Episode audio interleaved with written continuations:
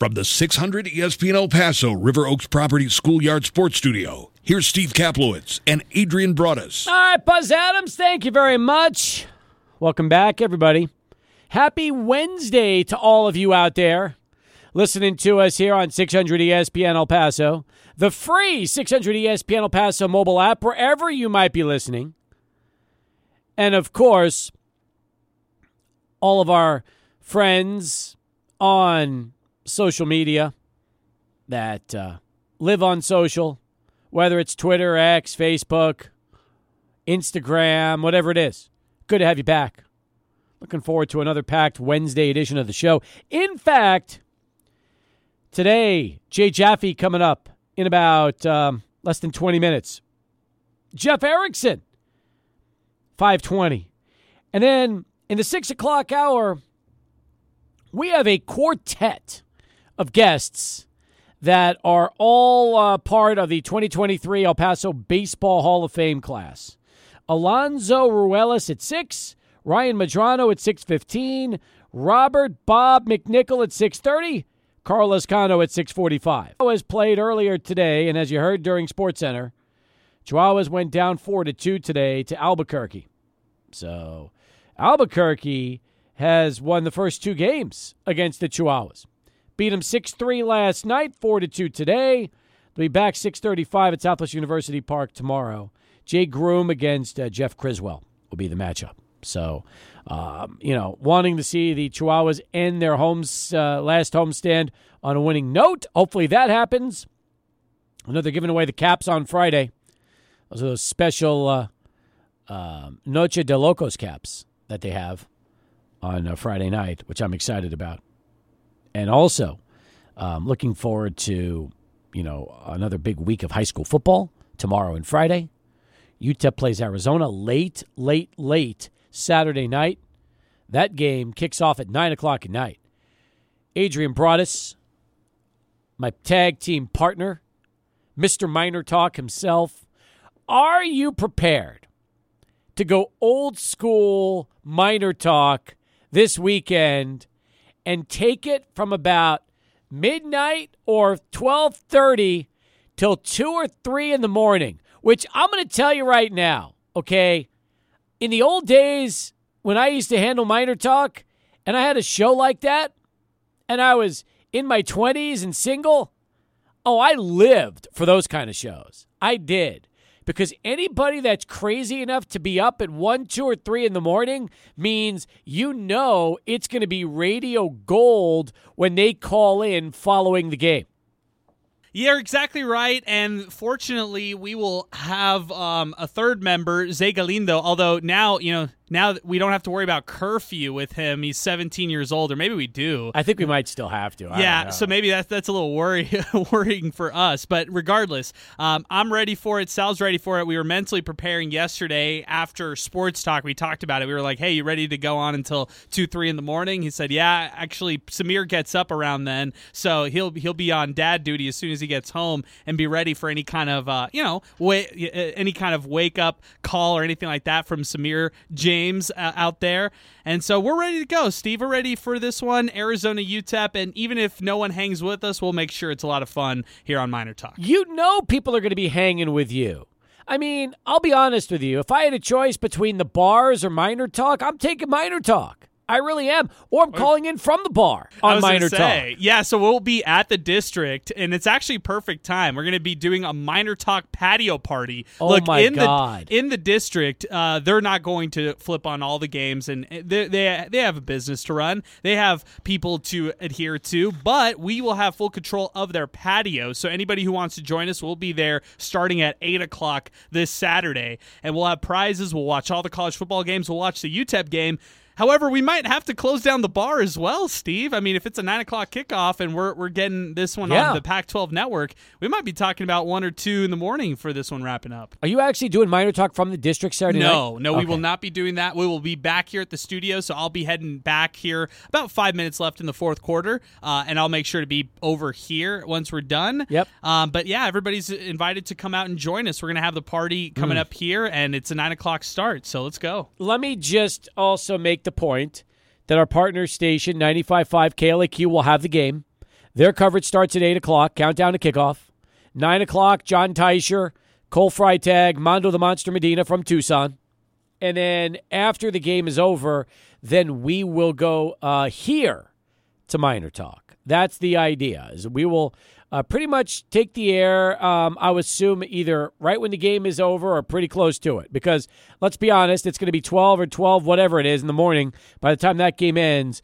And I'm not, I don't think you guys should be waiting around for the end of the post game show. I say just get on the air, start talking about it, taking calls, and, uh, and, and let the show just turn into what it will become after that game Saturday night. So um, I think that, you know, this is with Adrian Broadus and Sal Montes is how I would describe it. You know, no David Letterman, but we do have, um, you know, the 600 ESPN El Paso band. They will be playing for us. Uh, we're to have all sorts of good stuff. Maybe stupid human tricks uh, sometime in the middle of the calls. We'll do something like that. Uh, this could be a lot of fun, the late night show on uh, Saturday. Yeah, actually, I think all bets are off for this one. I think that you can just expect the unexpected. Um, definitely expect us to go on as soon as we're done with uh, with the game. I mean, we did that. We tried that the first time this weekend, right after Northwestern, uh, with our partner station 95.5. They uh, had their post game show. We started Miner Talk a little early, and I think that helped, you know, just kind of balance out some of the calls. We had a lot of calls early, but then we had a lot of calls in the middle of the show for those who hung around during the post game.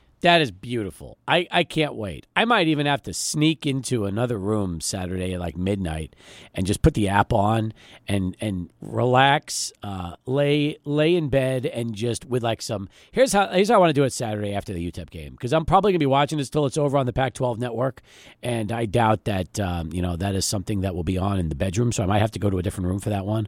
So I think I'm gonna do is I'm gonna pour myself a glass of uh, some tequila maybe some Lalo, and uh, sip on it while I'm listening to Miner Talk. And I just can't. Like, that is like for me the ultimate late Saturday night. That's that's perfect. Can't wait for that one. You might have like a spit take though, Steve. So you better uh, have your towel close by in case it gets a little crazy. It could. It could be awesome. I mean, this could be, if you think about it, the greatest radio show ever, considering the circumstances, uh, time of the night, all things that are going on, opponent, everything. Because let's just put it this way if things don't go well and they unravel in a hurry, the show's going to probably go on until 3 in the morning. If by some miracle they come out, play inspired football, and win the game, show's going to go on until 3 in the morning. I, I, I, I can't figure out a way for the show not to end late I, or, or to end early for that matter. I don't, I don't see that as a possibility. So this happens from time to time in basketball because they travel to California or Arizona. We had a late one. I was just trying to remember which one it was. December 16th, 2020 when UTEP took on Arizona State. And that was a competitive game at, at some points, you know. Uh, but that was, was that a, the one UTEP beat Arizona State? Yes, yes. I remember that, that one, game. 76 to 63. They they yes, dominated them. They did. Game. That was the best win of the Rodney Terry era. Correct. How long did that Miner Talk go on until? I have to go back to see what we were on well past one, maybe two in the morning, uh, definitely that night. So I remember that was a late night. There was also a St. Mary's one. It was mm-hmm. also on the road in California. That was a late night as well. So we're ready to go. We've done it before, ready to do it again. Have you ever taken a show to three in the morning? I don't think so. I think that'll be the record. I think I think past two. I gotta check with Sal, but I think we're like two thirty, something like that. Um, listen, it's been a long time since I used to go to the bars. Okay, this is back in the mid to late 90s, maybe early 2000s, uh, before I met my eventual wife, who I, you know, we've been together almost 20 years. So this goes back in the, old days. But I would regularly uh, go out and try to close things. Never an issue at the point. Like, you know, if I was going to a bar late and we didn't get started till 11, 11.30, 2 o'clock was no big deal. So the fact that you could be on with Miner Talk after midnight and maybe take that show to 3 in the morning – that is almost like a radio badge of honor as far as I'm concerned. Like it's something to be proud about. You know, I still tell people that we did radio shows at Pitchers Inside the Marriott for the NFL draft with Robert Garcia, and the two of us would take the air at 10 and finish at 5 and do seven hours consecutive no breaks, just talking about the draft on a Saturday for, for that nonstop time. And and, I, and that, to me, that's a badge of honor. Seven hours of straight broadcasting from the NFL draft. So if you guys go after midnight, which you should, and take it all the way up till 3, that's going to be something you get to tell your kids and grandkids about someday. That's good stuff. Oh man! Uh, first off, I'm I'm wait I'm still on the fact that you were closing down bars, Steve, back in your heyday. I mean, two in the morning. I'm the Irish goodbye kind of guy. Even you know in my prime when I would love to go out and stuff like that, I'd be the Irish goodbye guy. I'd, I no, I would never say goodbye to anybody. I would just leave the bar and uh, like one one thirty, I'd get tired. Really? I, I don't know how you had the the steam to go all the way to two. Um, Graham's Corner. That was a regular thing back in the day. King's X. I used we used to close King's X down Nice. when when they turned the lights on back in the days at, at, at two in the uh, two in the morning. That was the big thing back then. So yeah, those are probably the two spots I remember the most. Papa's as well, Tunas as well. So Asa Tunas, all the West Side spots. I can't remember if I ever did Graham's uh, if I ever did Graham Central Station on the east side of town and did that one till uh, till two in the morning. But yeah, it wasn't it wasn't that big of a deal back in those days. This was you know this was 25, uh, 25 years ago, thirty years ago. So it was a little different back then than it is now. I, I understand, but still, you you get the badge there for that one to hang around Graham's Corner and King's X until two. Appreciate that. Good times, good times. So, anyway, that's your plan for Saturday, folks. That is the Saturday night menu uh, here on 600 ESPN El Paso, or really Sunday morning, because truth is, uh, by the time that show ends, you know, it's Sunday. Uh, by the way, I will not bother you until at least afternoon Sunday. I will give you until then to sleep because I am not going to. I usually like to hit you up at about 8 to 10 from me via text until Sunday afternoon to at least give you a chance to sleep a little bit and recover. So my dogs will not let me sleep past like 8, 8.30, 9. That's just who they are, the dogs. So I will be up uh, regardless, Steve. So I'm just going to have to take an afternoon nap, maybe after uh, the Rams either beat uh, San Francisco or I turn in my jersey for the season and say, hey, it's time to tank. You know, All right, that's like fa- that. that. that's fair. That is fair. We'll see how that goes. Uh, meanwhile, going to be a good show today. Excited about our guests. Jay Jaffe is going to talk a little baseball and beer coming up. Fantasy talk with Jeff Erickson in our five o'clock hour, and then uh, not one, not two, not three, but four members of the El Paso Baseball Hall of Fame class of 2023. They will join us in our six o'clock hour. So stay with us, folks. A lot of sports talk coming up as we send it off to Charlie One for our first traffic update of the afternoon. All right, 19 past the hour as we continue here on Sports Talk.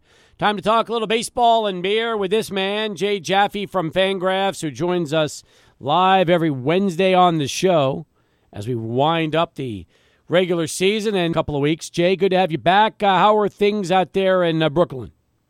Oh, we're doing okay here. The weather's the the heat has broken, thankfully, and uh, yeah, just uh, uh, not a lot of happiness on the local baseball front, but uh, um, you know that's uh, uh, That's that's part of life. Although the Yankees have won four in a row, I guess that's the good news. The bad news is they're seven back, even being over 500. And part of the problem is, you know, the Rangers have won four straight, and other teams that they're chasing uh, continue to play at least 500 baseball or better, while you know they've caught fire as of late. yeah. Nobody really expects them to to be to be uh, in the playoff hunt anymore. I think the big bummer right now is the loss of uh, uh, Jasson Dominguez to a season-ending uh, UCL tear.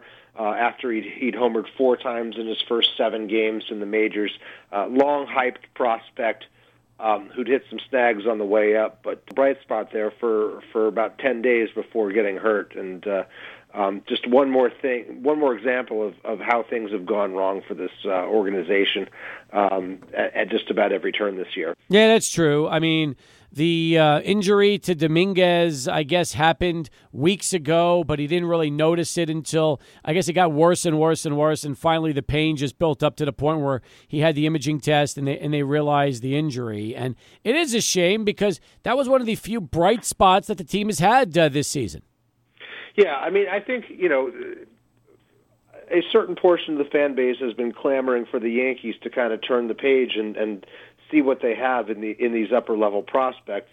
I don't know that it was. I don't think it was realistic uh, to expect guys like um, uh, like Dominguez and Everson Pereira um, to be when they had so you know so many injuries and so many quad A players because these guys were pretty devoid of upper level experience coming into the season.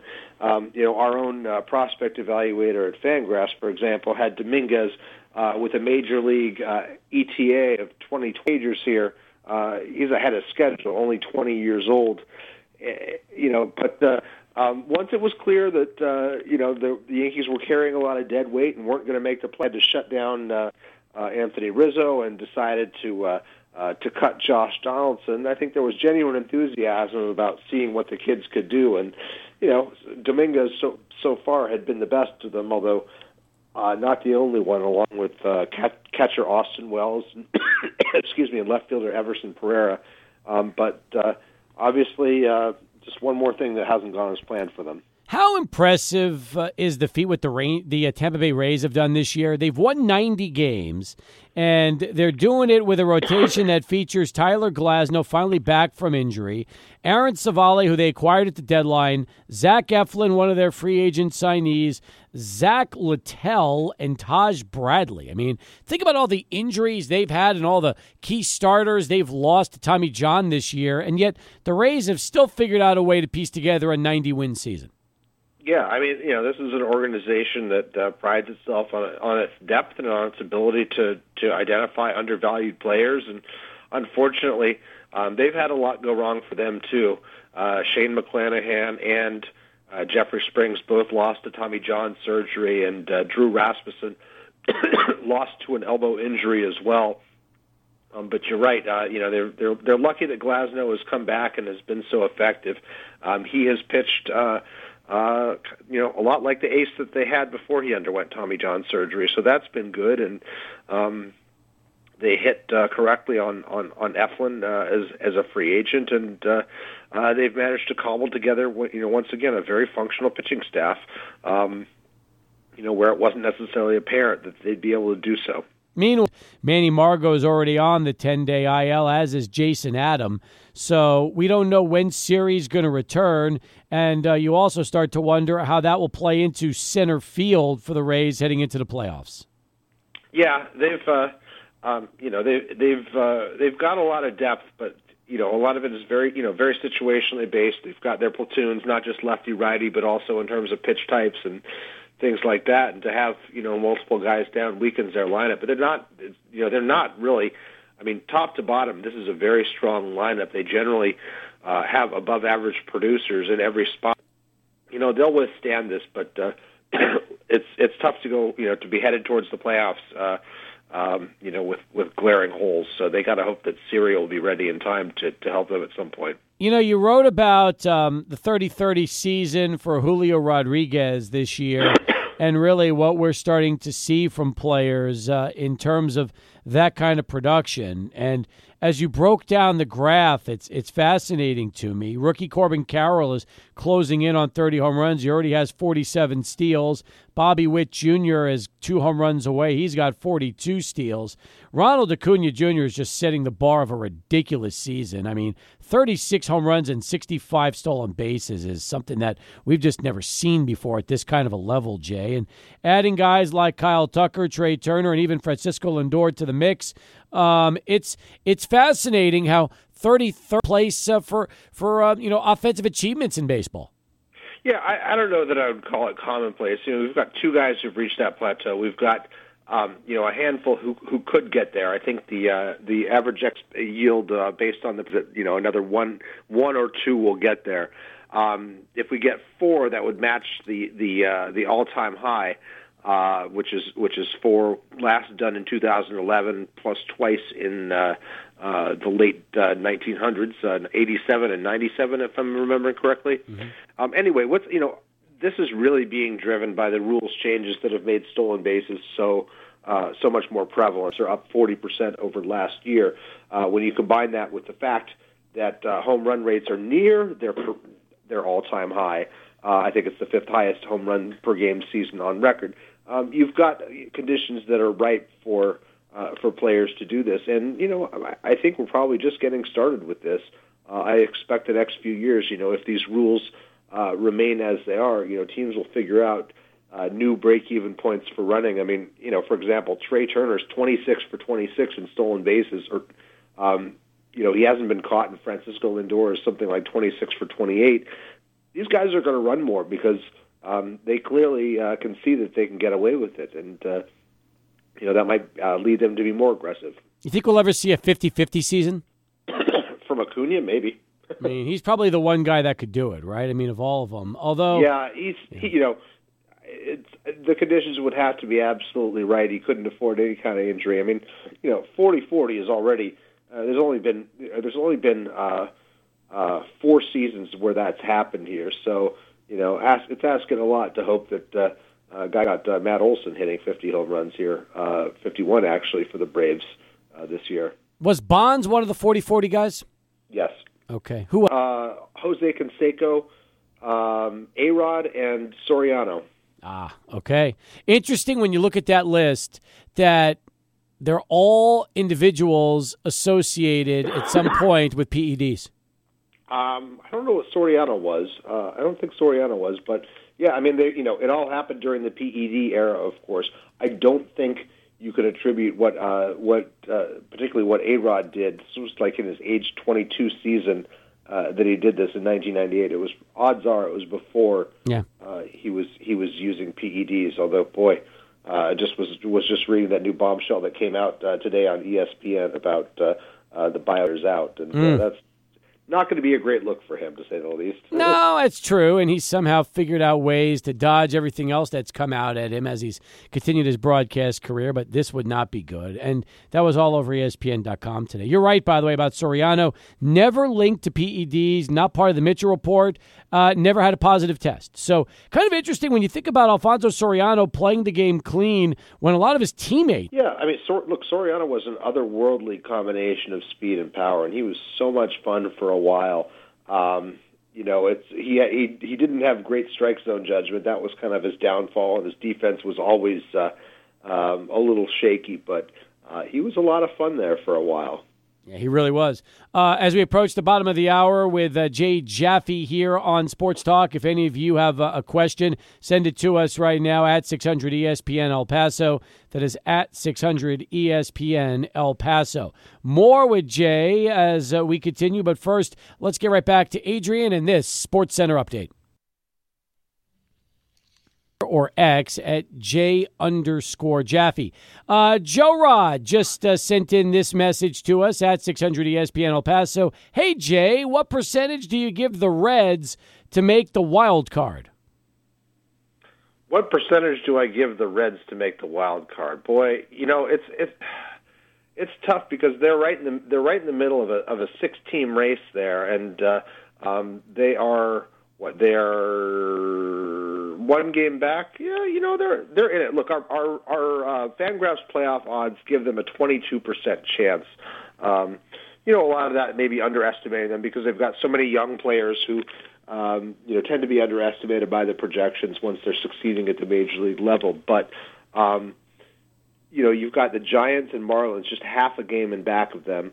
Uh, the Diamondbacks are, are just a game ahead of them. I mean, I think that, you know, tw- 20, 30, 40 percent. Uh, you know, I, I don't think it's I don't I don't think it's better than a coin flip chance, but uh, they're certainly uh, right in there. And if if they if they play very well, they're going to be in it. So, you know, I would say better than the Giants um, who just you know seem to have a lot of a lot of players who are underachieving right now. But uh, um, it's no lock. All right. Uh, good question. Appreciate that. If anybody else wants to send us a question at 600 ESPN El Paso. Tough break for the Rangers, finding out that they lose Max Scherzer for the rest of the month and possibly the postseason with a muscle strain in his shoulder. They gave up the, uh, in order to try to get him Lucia, uh, Lucia Angel Acuna, and uh, unfortunately will now have to try to get into the playoffs in advance without him. Let's talk about the impact losing Max Scherzer is going to have on the Rangers. Yeah, ago he says Chris Young told reporters that he doesn't even think Scherzer's going to be uh, going to be likely to pitch in the playoffs given the nature of the injury. Um, yeah, this is a blow, but uh, this is this is you know part of the reason why the Mets uh, fell out of it was because Scherzer was only sporadically available.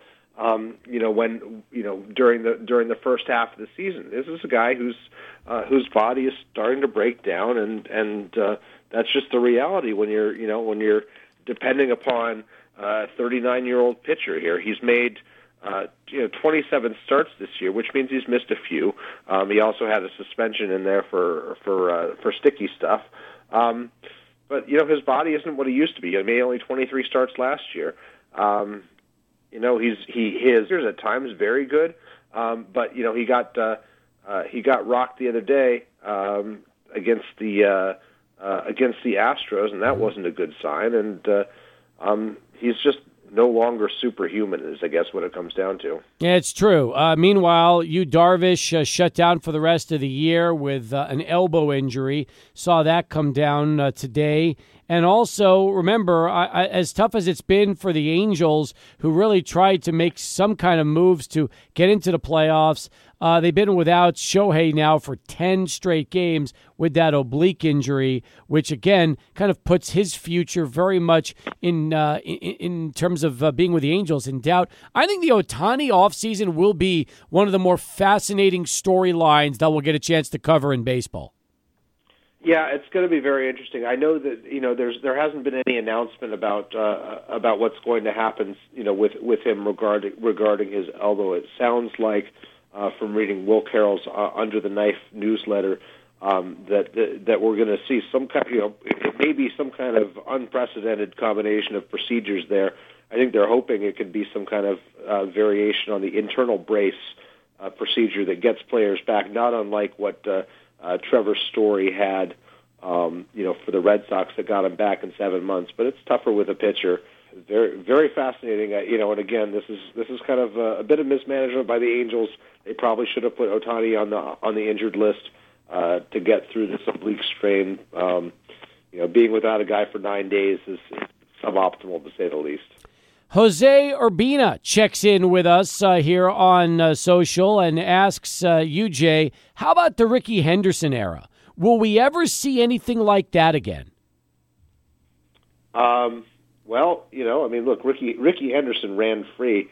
Uh, I don't know that we will see anybody uh, who is, is as prolific a base runner as as Rickey. I mean, 138 steals in you know in in in his uh, uh, best season and uh, uh, 1400 or so for his career. I don't think I don't think anybody can sustain that. I think for you know you look at the um, the risk reward trade offs, and I think we've seen teams you know, try to raise their success rates higher than what we saw from Henderson.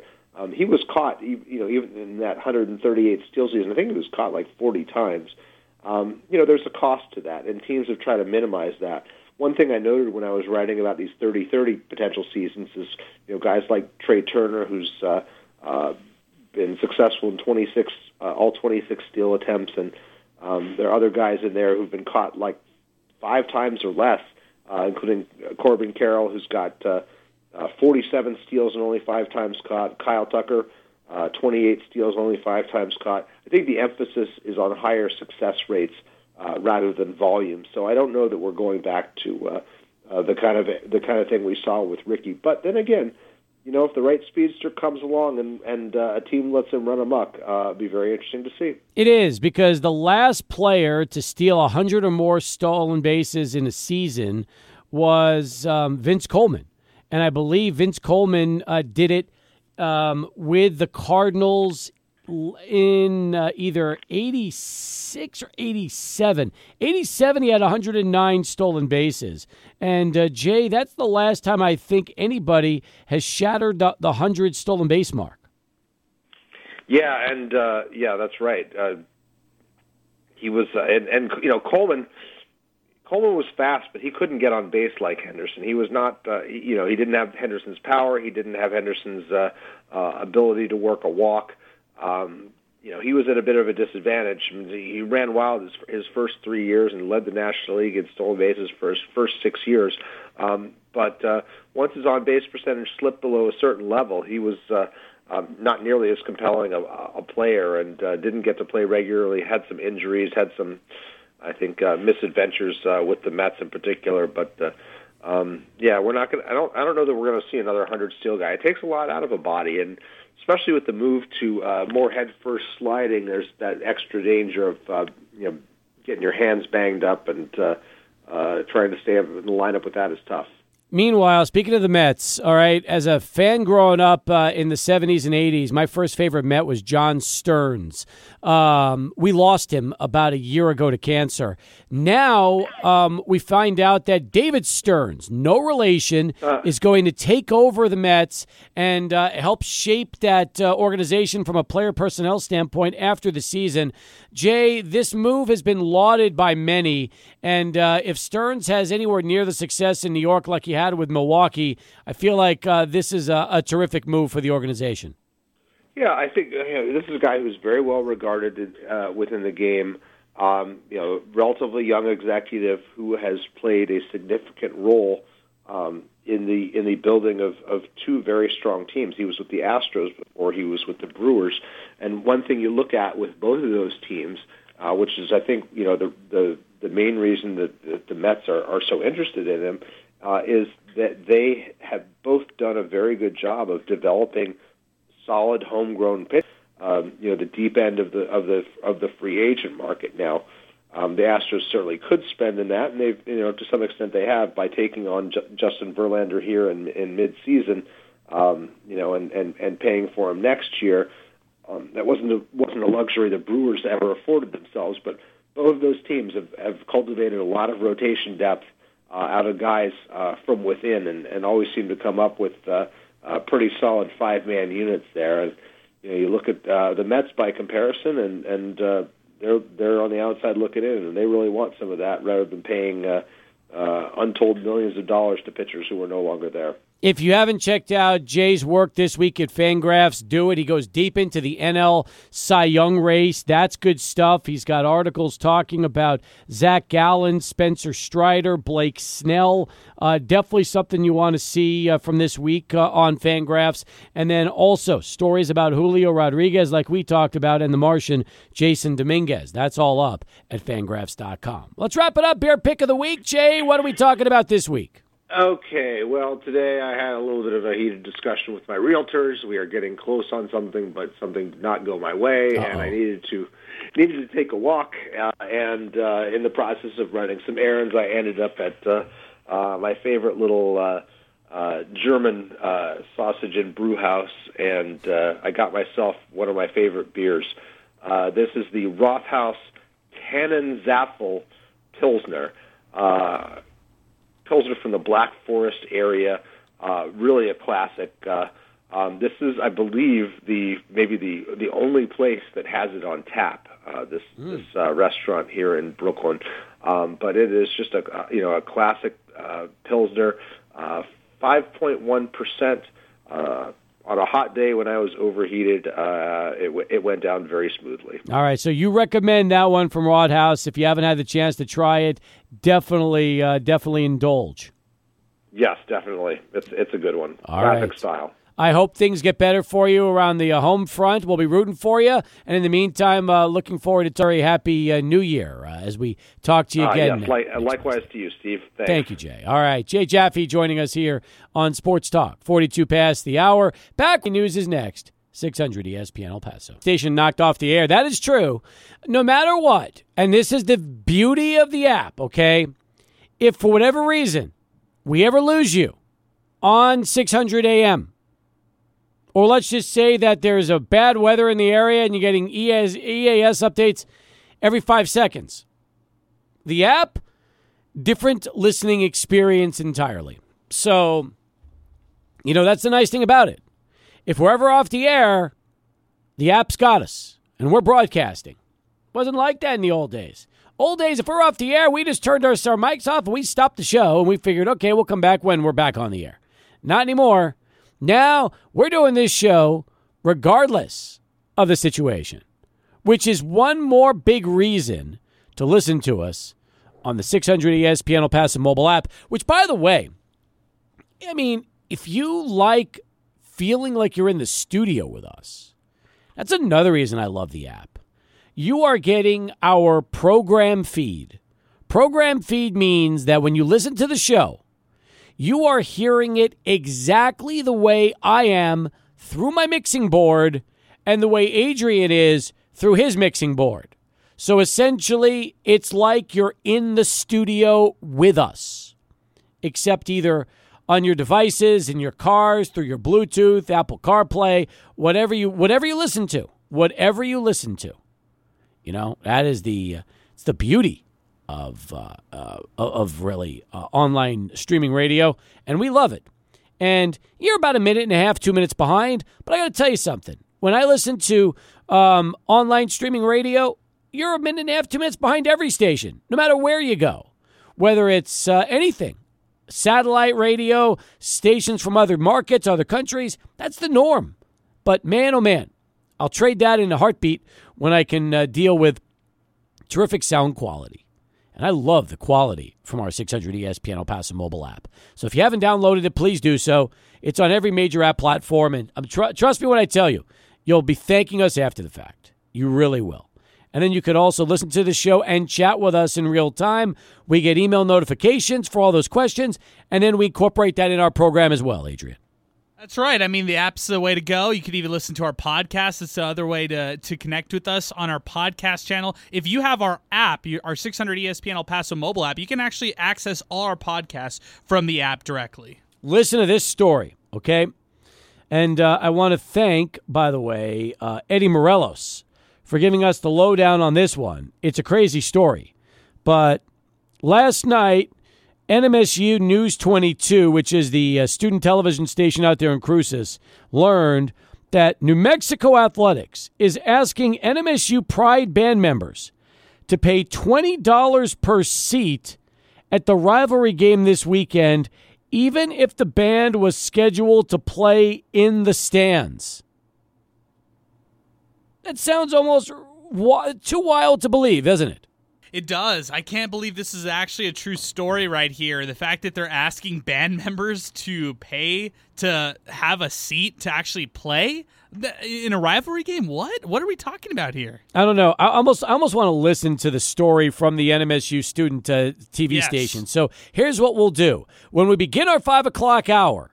We'll let you hear the story as they presented it uh, last night in their newscast, and then we'll get some of your thoughts on this. We already know about the tension, the history, and what's happened over the last year. And apparently, it is now extended to the fact that New Mexico wants every NMSU band member to pay for their, te- uh, their seat. We'll talk about it next. The Sports Talk continues. 600 ESPN El Paso.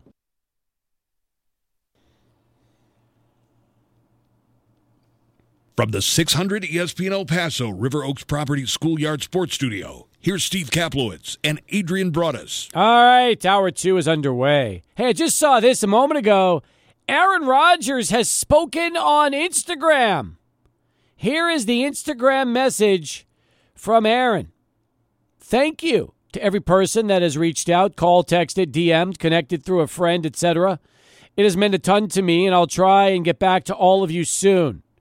I'm completely heartbroken and moving through all of the emotions, but deeply touched and humbled by the support and love. Please keep me in your thoughts and prayers as I begin the healing process today. The night is darkest before the dawn, and I shall rise yet again. Proud of my guys. 1 0. It's got a plane emoji and a little uh, Hashtag after that. But there it is. The night is darkest before the dawn, and I shall rise yet again.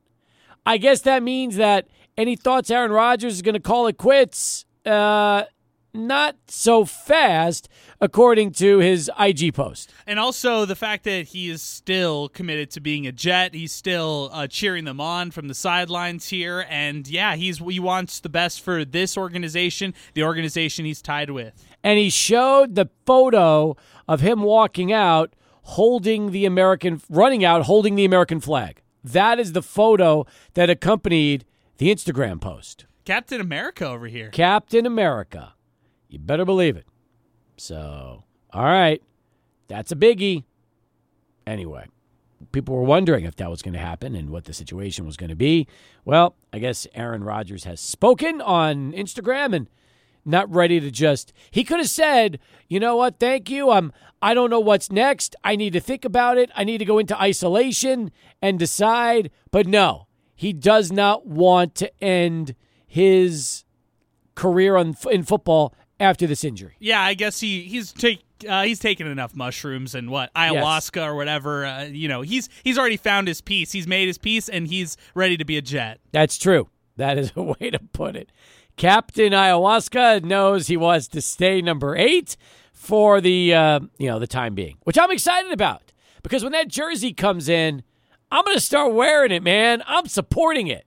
I want to support Captain America. You might get a lot of people saying, "Man, I'm sorry." Like they might stop yep. you and say, "Hey, I, hey, I'm sorry about what happened." You know, they and you're will. like, "Whoa, what's going on?" They're oh, gonna offer yeah, me. They're right. gonna they're gonna offer me condolences or like, a beer. Yeah, hopefully a beer. I got to take it to a bar. That's the that's the key. Because if people eh, offer me their their well wishes at a bar, I'll say, you know what, I appreciate that, but if you buy me a beer, we'll call it even. How's that? Yeah, I think Border City Ale House needs to see you with the Jets mm. jersey for sure. Okay, that's true. By the way, that's that place. I will say, I get offered so many uh, so many beverages of choice at, at, at the Ale House every Monday. So thank you to all of you that will either offer to buy me something or just flat out get me something. And you know, uh, it's very nice of you. Thank you for that. Appreciate it. It's very good. We had a, a good show there Monday. By the way, um, a week from Monday, Adrian's going to be out at the Ale House for me. That's Yom Kippur, the Jewish uh, Day of Atonement. I uh, have always taken that show off. It falls on a Monday, and what do you know it?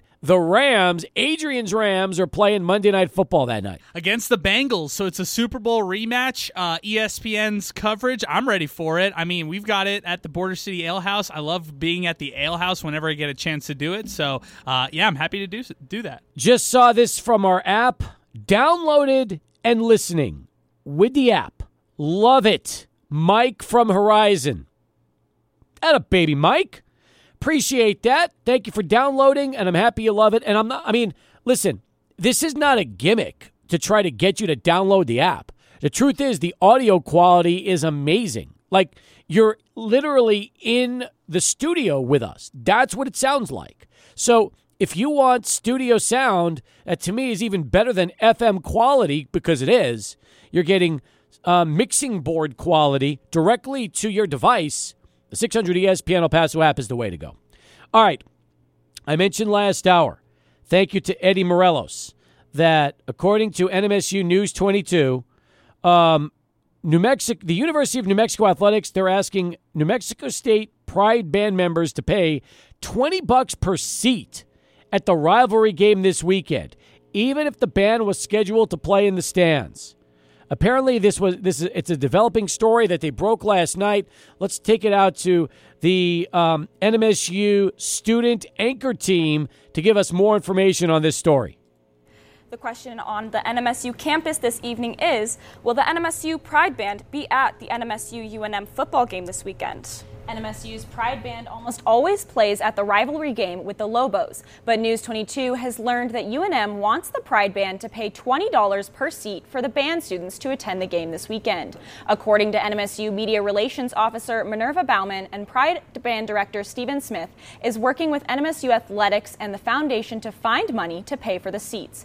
Band members say charging them is unfair the state has to pay for our own transportation and stuff. So like having to add, um, you know, money on top of the students when they're already, you know, worried about tuition and stuff is crazy. I know that we have like a rivalry, but it's not like the band has a rivalry with them. We're just there to support our team. This is a developing story. We'll have more information as it becomes available. Serving. Good stuff. Good stuff. And by the way, uh, Maddie, the last band member, she's right. This has zero to do with the band. Please. It, the rivalry, you know, it, it's always been a rivalry, and I and I get the events that happened last year, starting in Cruces at the football game and then extending to this to the horrific shooting that took place. But this has zero to do with the band.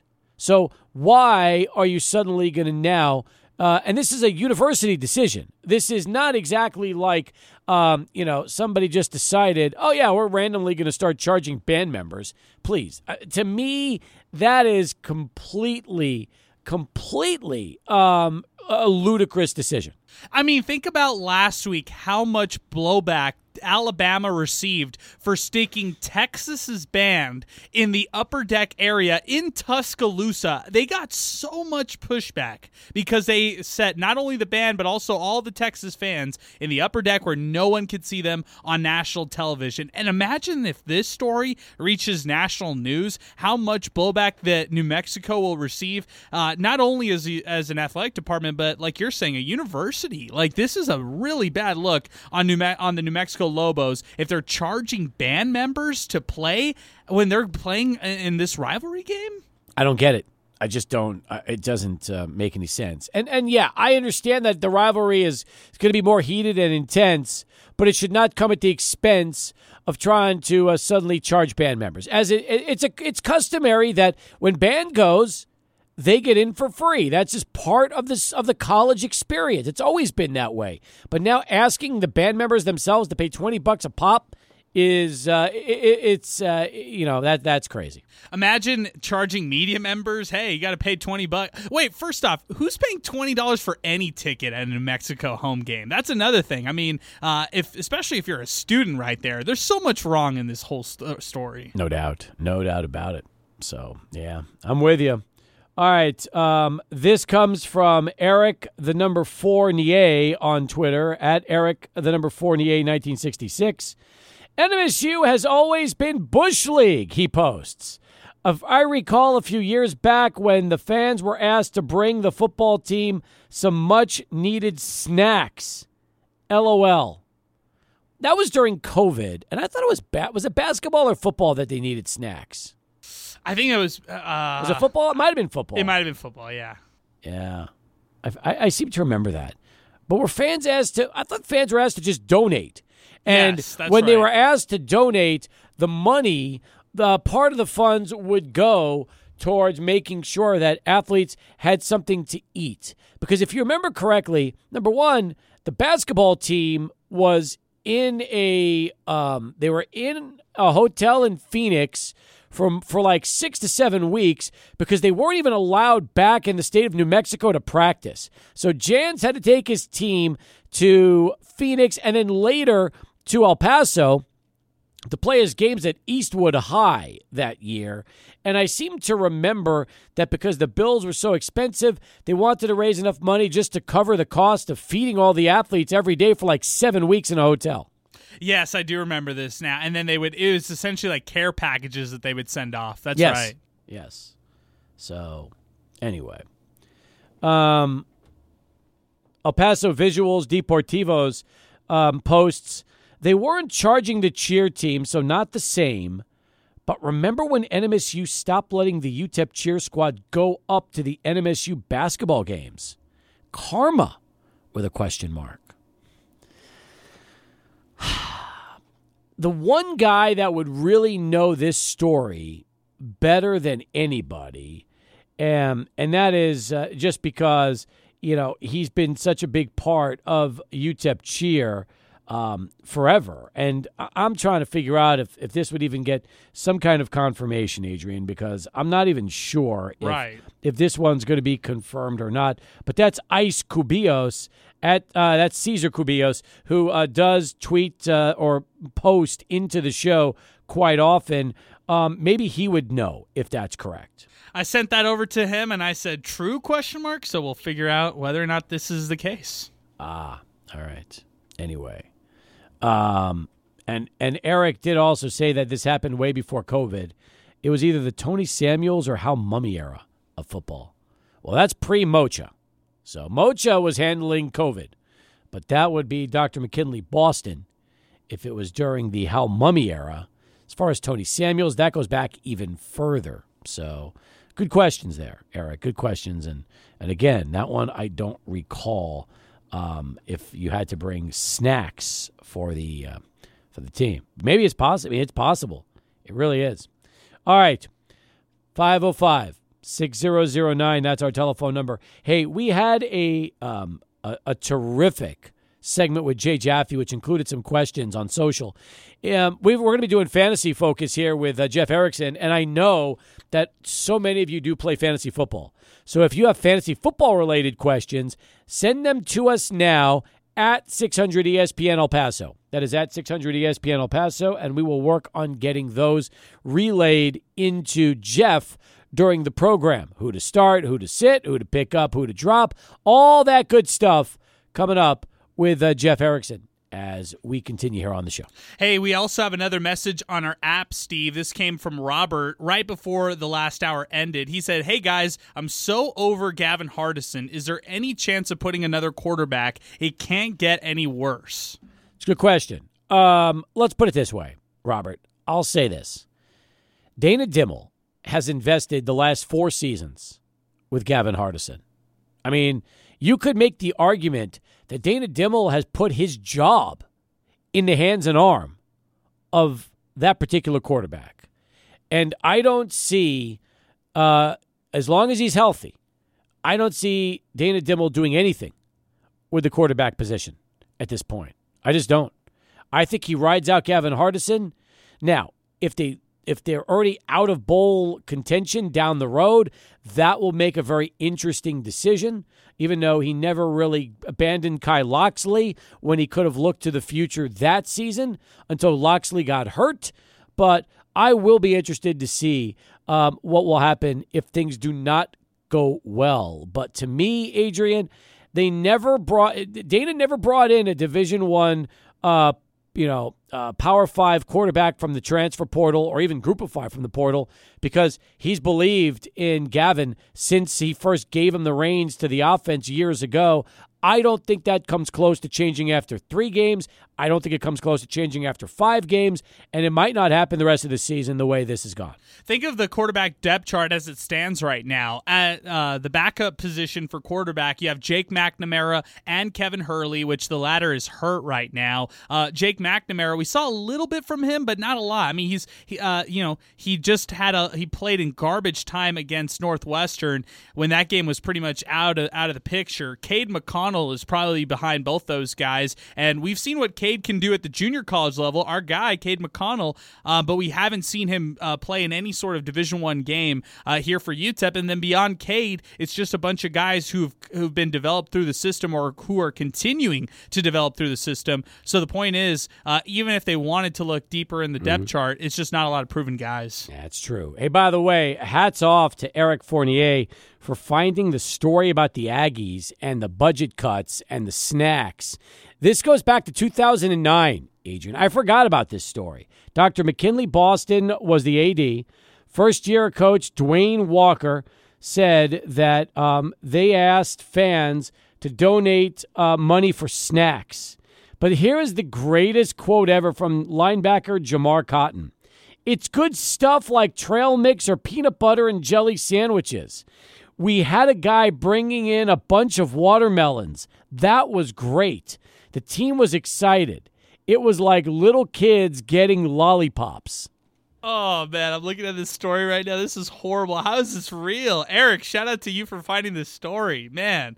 Uh, the fact that offensive line, lineman Mike Grady said that it makes easier uh, things easier the following day and a way to keep the energy up. He said, "quote Definitely, it helps to go to bed with something in your stomach." These guys were going; they were not eating anything. Wow, this is uh, it's a wild story. Anyway, yeah, apparently their budget that season was cut $1.5 million. So, because the uh, budget was cut, they decided to drop um, operating figures to 17 million for the academic year, and he had to make some cuts, and snacks was on the list. I do seem to remember this. We talked about this on the air that day in, in 2009.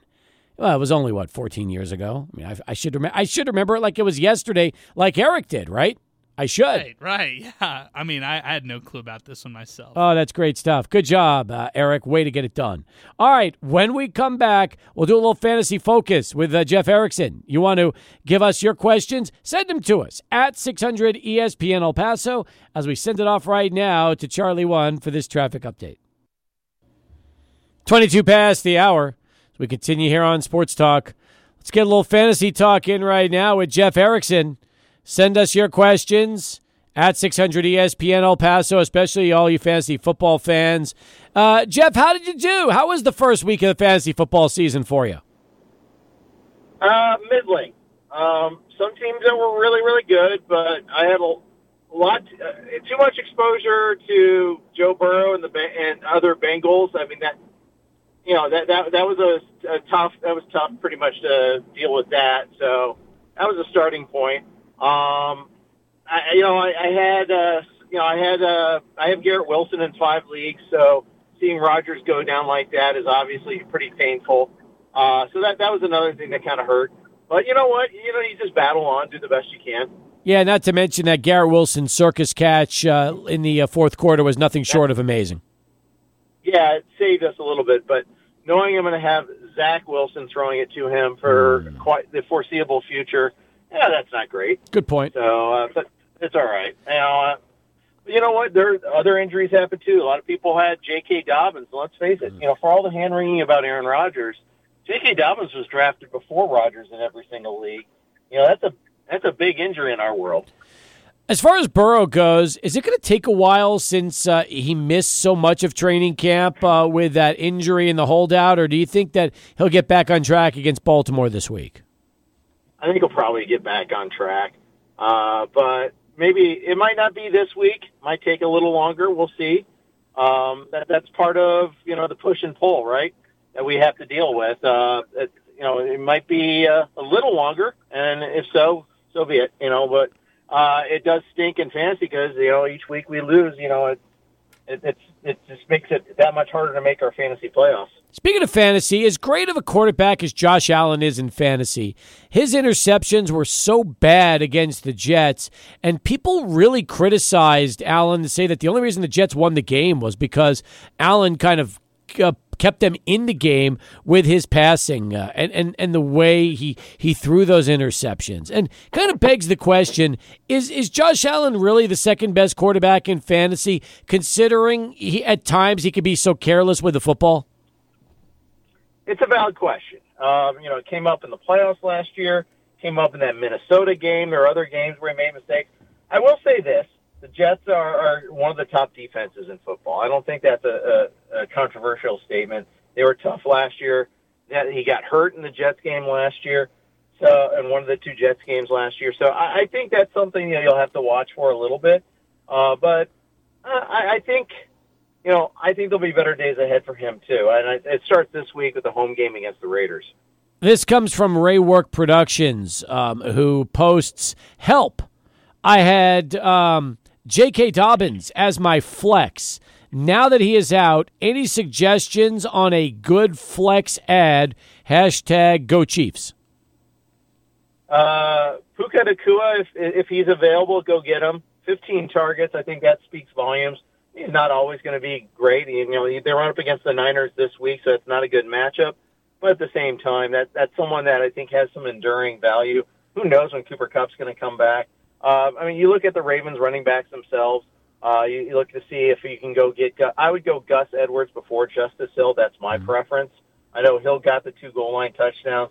I think that was a little bit of circum, like just happenstance, not necessarily because I think Gus Edwards has been used in a lot of short yard situations in the past. But I think Edwards is the guy that gets more touches generally.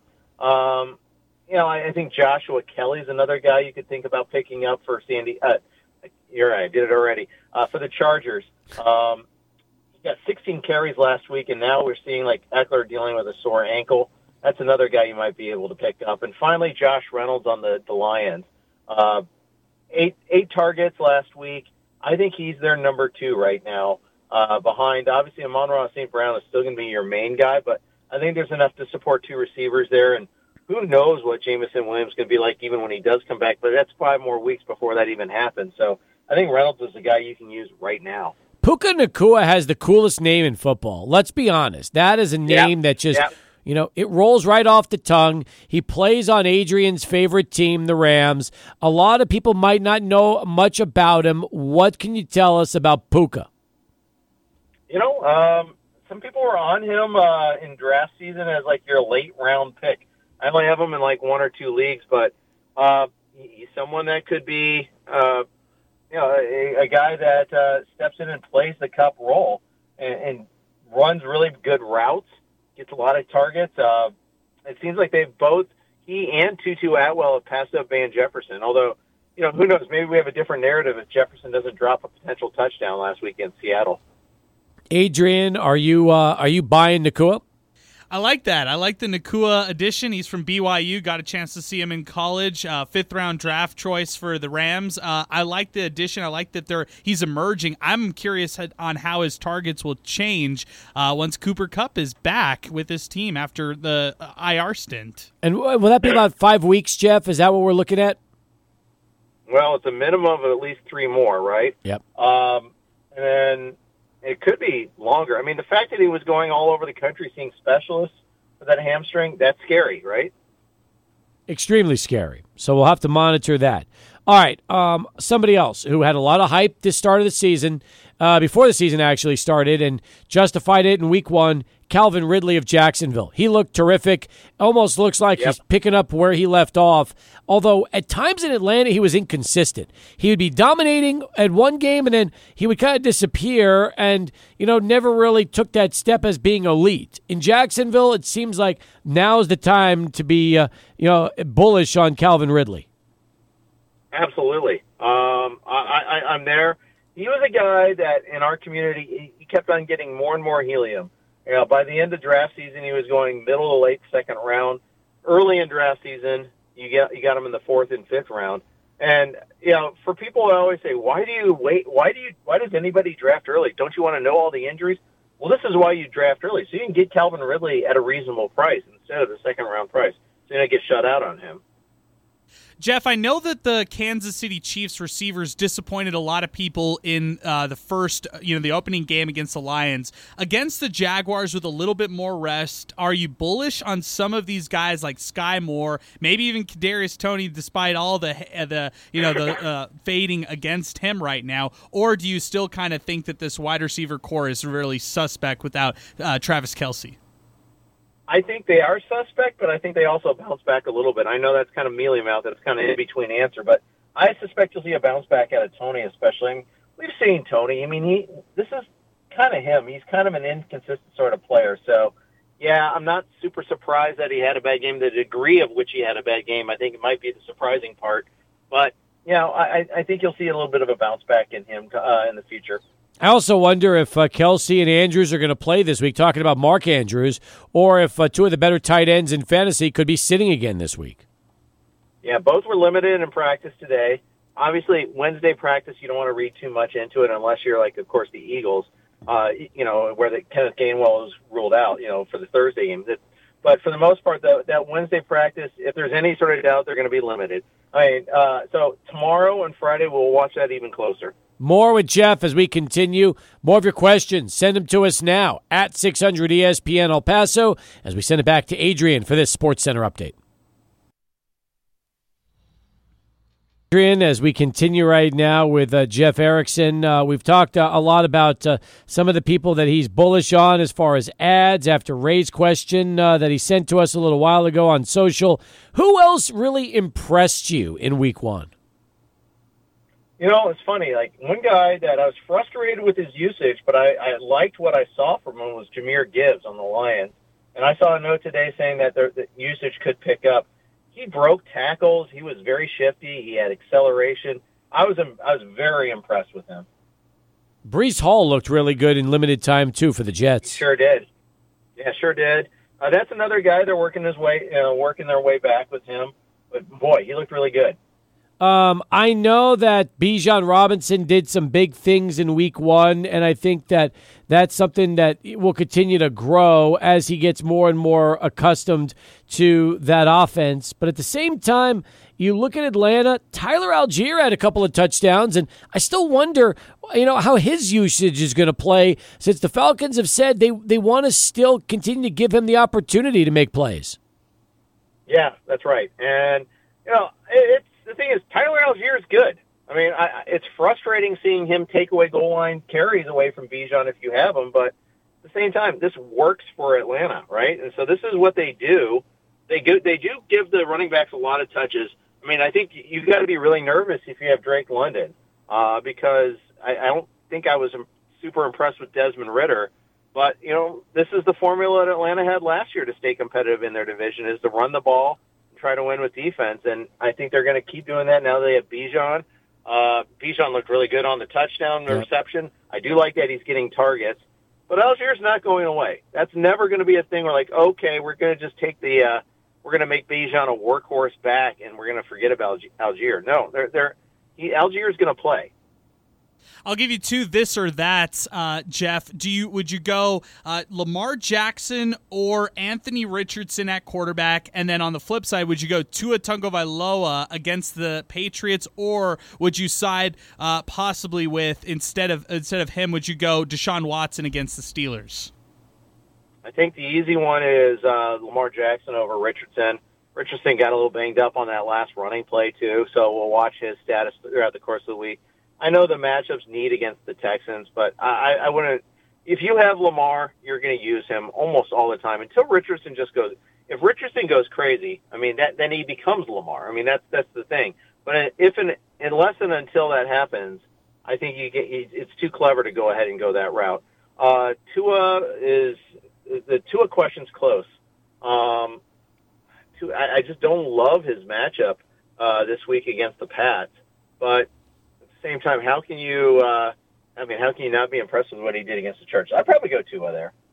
Typical Aaron Jones in Week One uh, in Chicago uh, against uh, the Bears. Now he goes to Atlanta this week, and and you know it's so interesting to see um, LaFleur talk about how Jones is kind of the, the heart and soul of this team and really the one guy that they can count on to make big plays. And from a fantasy standpoint, uh, that could be good, assuming he could stay healthy and keep that hamstring intact. Um, here's a guy that they might be leaning on in, in, in a lot of ways this season to really score points for him. Yeah, and with Jones, we got to watch the hamstring. He hurt it on that last play in the third quarter where he was in on the touchdown did not practice today. They're going to take it, you know, give it the course of the week before making any determination on them. So um, it might be a massive week for AJ Dillon against Atlanta. Uh, just something to watch for this week. Uh, if Jones is back to practicing in full on Friday, you roll with him. But otherwise, yeah, I mean, he's in a great setup, and you know, the fact that that, that you got a young quarterback, he might turn to Jones a lot in, in passing situations. Jordan Love isn't necessarily a scrambler that much, so I think you're going to see you know Jones get his checkdowns. Anybody right now that you're really wanting to avoid in fantasy for the week two matchups? Well, I'm worried about the Steeler players uh, going up against uh, the, the Cleveland Browns front four. You know, a lot of the reasons why Burrow struggles so much is Cleveland's just really good. You, there's some buzz in the preseason from the Eagles saying that that front four is vicious you know, they and that's a team that knows because they have their own awesome front four. So uh, that's something to watch for there a little bit. They play on Monday night too. No Diontae Johnson for about a month uh, on that one. So I think a lot of people are like, okay, it's Pickens time. Well, it might be, but you know, Kenny Pickett's going to be running for his life too. I think that pass rush is going to be pretty impressive against them. Let's talk about what you've got coming up at uh, rotowire.com. Number one, your value meter's been updated. That's important, but a lot of fantasy articles for players that uh, come out on a daily basis, whether it's uh, pickups and, and also different uh, players, uh, you know, analysis of games, daily betting. There's just a, a lot of good stuff up at RotoWire. Yeah, absolutely. A lot of different ways to peel that onion, and you know I, I like Jerry Donabedian's target breakdown uh, for if you're looking to dig into wide receivers and tight ends. Always good early in the season to see like, okay, you know, we saw the stats, but what does that mean? Give us some context. And Jerry's pretty good at that. So highly recommend all that. Of course, Kevin Payne's got his waiver wire article. I've got my value meter that you alluded to there. Um, there there's a lot of different ways you can kind of uh, get a lot of good information, help you uh, dominate in your league. Meanwhile, as we uh, wind up the baseball season, are you a little bummed that uh, Jasson Dominguez was diagnosed with a torn UCL? Yeah, that's sad. I mean, you know, and he's going to have to probably start the year in the minors next year just because he's going to be building back up. So precious little experience. Uh, this is a six to nine month injury for position players. At least, you know, he'll will come back at some point next year, but he's going to be halfway through his season. I'll tell you this much. I watched a defensive highlight of Pete Crow Armstrong from earlier today, and uh, he looks like the uh, human highlight reel out there defensively uh, for the Cubs. Yeah, he sure does. Uh, he, has got he's got a motor, that's for sure. Um, he got to uh, on the base pass. He's got to be a little bit more judicious on when to use it, but uh, and it comes with some experience. We'll see how much playing time he gets down the stretch. Obviously, the Cubs trying to lock down that playoff spot. Good stuff as always, Jeff. Appreciate it, and we'll look forward to uh, checking back with you right back here again uh, next week on the show. Sounds great. Thanks, Steve. Jeff Erickson as uh, Sports Talk rolls along. 20 in front of six. We're back to wrap up hour two. And then huge Baseball Hall of Fame hour with four inductees from the class of 2023, all coming up right here, 600 ESPN El Paso. Adrian, I don't know if you've seen this story about load management in the NBA, but apparently the league has come up with 49 star players who are now subject to a new player participation policy. So here's what the NBA wants to do they want its best players to play in more games. So today, its Board of Governors approved a new player participation policy, which will fine teams for resting stars in certain situations. The idea of the new rule uh, is to stop teams from sitting multiple stars in the same game, sitting stars during nationally televised and in season tournament games, and shutting down stars for extensive, uh, extended stretches. So, if you're wondering, how does the NBA determine who is a star? Apparently, the answer is this if you've been named to an all star team or an all NBA team in the previous three seasons, you're a star. Everybody else, not particularly. So, um, Victor Wembanyama, uh, Victor uh, Victor uh, Wembanyama, not a star, even though uh, you know he has star power. Aaron Gordon scored 27 points in a finals game three months ago. Um, not a star. So here is what we are looking at, okay? 49 names. For example, Anthony Davis, LeBron James. Those are the only two subject to the new player participation policy with the Lakers. Giannis Antetokounmpo, uh, Jrue Holiday, Khris Middleton for the Bucks. Sixers, Joel Embiid, James Harden, um, you know, and the list goes on and on. Warriors, Steph Curry, Draymond Green, Chris Paul, Andrew Wiggins. They've got four on their list. The Knicks have one, Julius Randle. That's it. Phoenix Suns, Bradley Beal, Devin Booker, Kevin Durant. So um, it is an interesting list. Everybody has at least one player on that list. Do you like it, or do you think that the NBA is once again making a mistake by only putting these 49 on their star list. So I feel like this is a step in the right direction that the NBA uh, desperately needs to kind of clamp down on uh, the resting. And some of it is yeah. team induced. Like sometimes the team uh, insists on rest for its stars so that they can maximize the most, whether it's the postseason, maybe it's even the draft. And hey, we yeah. want to tank and we want our star to sit out right now and we want uh, to get the best draft position as possible possible. So this is what they're trying to do to combat that. And the reason why they're doing this right now, Steve, they've got an agreement uh, that they have to work out with TV deals. I'm talking about Turner Sports and ESPN that is rapidly approaching. And what the NBA is r- realizing right now is people are not consuming the NBA uh, like they are, you know, trying to profit off of. And I'm saying that they're not watching full games. They might be watching full highlights. They might be watching Instagram and TikTok videos about the NBA and still be interested interested in it, but they're not watching full games, and that's where they're getting a lot of their revenue from. I'm talking about the NBA uh, from all their TV partners. So, uh, in order to go back to their TV partners and ask for more money, the NBA is going to have to ensure their TV partners that their stars will play on national television. How about this? This is also an interesting little sidebar about this, okay? If there are certain players not on the list, but make the 2024 All Star team, they would be subject to the same rules as the other stars after the All Star break. So that means Jalen Brunson, um, maybe Mikal Bridges, Jamal Murray, they could be part of this list, even though they're not on it right now. I'm okay with all of that because if you're going to make big bucks, if you're going to be an all star, then you got to play. I, I mean, unless the unless you're injured, unless you have some kind of a lingering issue that's really preventing you from stepping foot on the floor, and you're worried about your postseason run uh, for the playoffs. I mean, look, this one really hurts guys like Kawhi Leonard who love to take rest days. This one really hurts one uh, guys like Kevin Durant, sure. who also uses rest days to his advantage. So those are the guys who are going to hurt the most with this one. Well, you know, Pop is the one that really invented the um, load management rule, and how fitting that there is not a single San Antonio Spur on the list of 49 star players, which means he can continue to rest Victor Wembanyama and anybody he wants to throughout the season since they don't qualify. Right, and maybe he doesn't play his uh, players enough in order to actually qualify for things like All Stars. But I mean, you know, True. in all reality, it's only Keldon Johnson who'd probably be the guy. Man, oh man. All right, when we come back, it's going to be El Paso Baseball Hall of Fame Hour. Alonzo Ruelas will lead us off, followed by Ryan Madrano, Robert Bob McNichol, and Carl Lascano. Stay with us. Four members of the class of 2023 coming up next from the El Paso Baseball Hall of Fame as Sports Talk continues with the Dallas Cowboys update at the top of the hour, 600 ESPN El Paso. Steve Kaplowitz and Adrian Broadus. All right, final hour is underway, and as we mentioned, it's all about the Hall of Fame for baseball in El Paso here this hour. In fact, the class of 2023 was recently inducted, and we've got four of them uh, that are going to be joining us here this hour, starting with this man. He is uh, Alonzo Ruelas, and he joins us live on the program right now to begin our final hour. Alonzo, welcome to Sports Talk. Great to have you on, and uh, congratulations on the honor.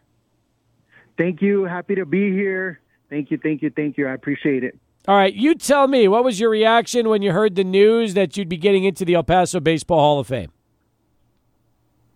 I was I was in shock to be honest with you, and uh, so it was. Uh, I was not expecting it, um, but I was super happy, and I got to go through all my newspaper clippings and uh, put everything together. So it was a good experience, and I saw how much my dad, uh, you know, did a good job organizing all the all the newspaper clippings of, of baseball and how far we went deep into the playoffs here in El Paso. It sounds like also you grew up in a baseball family with your dad, Willie, your mom, uh, Alicia, and, um, you know, you've got a lot of other people that were a big part of it. Not to mention, you started at an early age uh, playing baseball in uh, Socorro, and it led all the way up to uh, playing at Socorro High. Yes, exactly. So uh, my mom put me in T-ball at four or five years old here in Socorro, and she was my first coach. And and then my dad kind of took over, and then uh, Coach Forbes took over and did a really good job at Socorro High School, and he's obviously been very successful as well with the rest of his career. I like the fact that your mom got it started, not your dad. Let's talk about that because T ball is the kind of sport where you kind of learn the basic fundamentals and then move on from there. Tell me about why it was your mom that really helped introduce you to, to T ball and, and then you moved on from that to play for your dad. Well, she said that she saw the talent right away of when I was little and, and I was playing with the ball. And she's like, wow, this guy, this little kid's really athletic. So I'm going to see, I'm gonna, you know what, I'm going to put him in T ball then so my dad didn't really pay attention to it and until a year later after he saw that I you know I could hit the ball really far and run fast and throw hard and stuff and then he that's why he took over. Alonzo, after uh, after you uh, graduated from Socorro, you were in the junior college circuit. What was playing junior college baseball like in the early 2000s?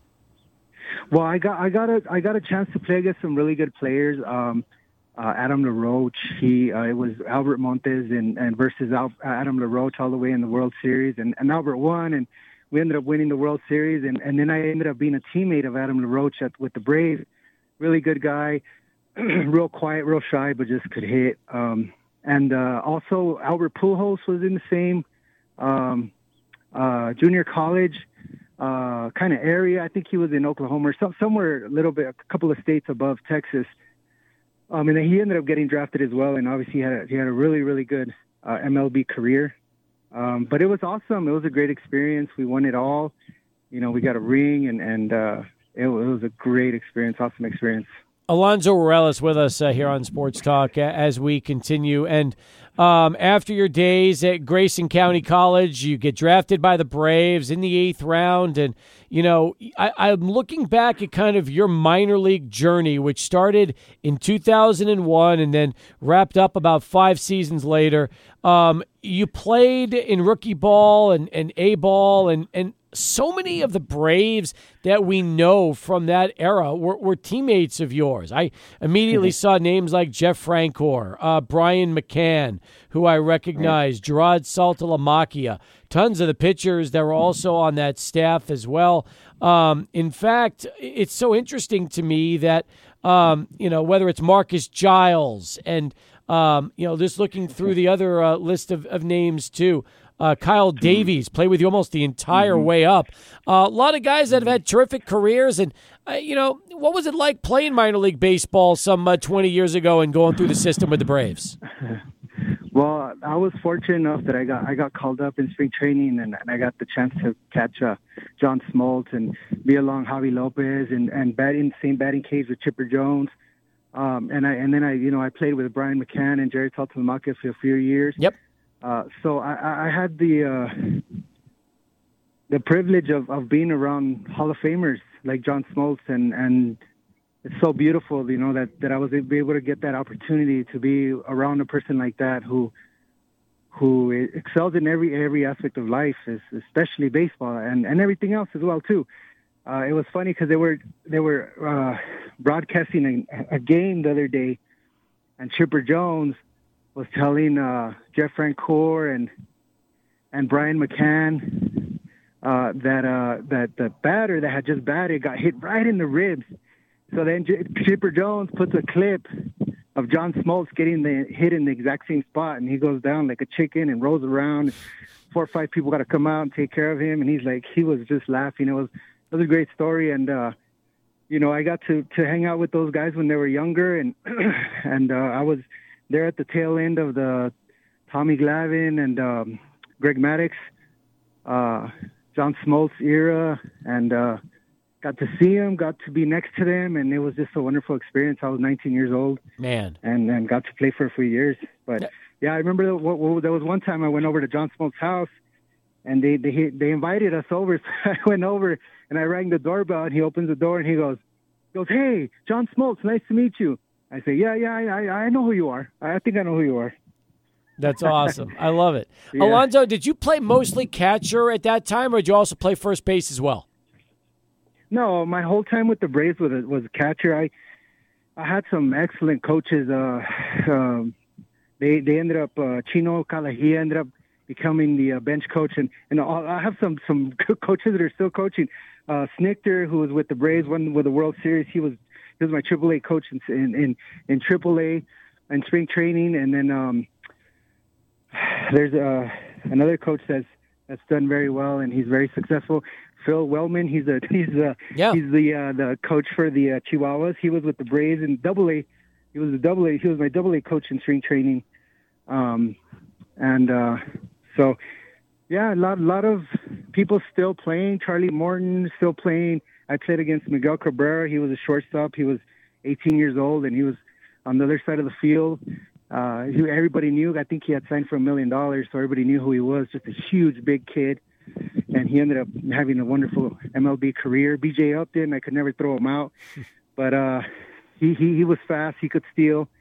Um, so, a lot of really good players that that I played during the same time as well. Yeah, it's a who's who. It, it, really is. And and I can't even imagine going to Brave spring training in those years when you see guys like Maddux, Smoltz, Glavine, the big three, Steve Avery, um, and you start to think about just how great that staff was in those days and you also had Bobby Cox as um, as manager, and um, you know I, I, just go back and, and think about those days and, and realize that that was still when they were at, at, the top of their game, and all of them, you know, essentially the big three becoming future Hall of Famers. Did did you try to, um, you know, I mean, you tell me, as a 19 year old being at spring training with those guys, was it intimidating a little bit, or did they make you feel pretty comfortable?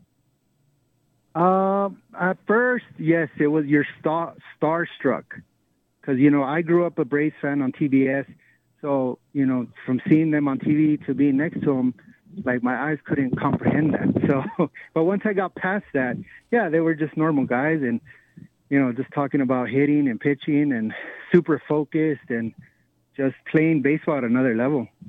Was there one particular highlight of your minor league career, Alonzo, that really stood out for you amongst all the other moments? Well, I have to say that time, yeah, I did get called up, and then you know I got to catch John Smoltz, and uh, and we're, um, you know, they that we're, uh, you know, the gates opened up, and I saw the New York Yankees there at the Disney Wide World of Sports uh, spring training spring training a field, and you know, I believe I'm A Rod and Jeter were there. It was during around that time, and so that was a a pretty awe moment for me, and uh, it stuck in my head, and and, and it was a real really cool moment. So it's one thing to join a team uh, in in the majors, and it's another thing to join a team who's won 14 straight divisional titles. What kind of culture was set? Like you, you had to know that this was a winning culture right there. So what kind of culture uh, did you get involved with with the Atlanta Braves?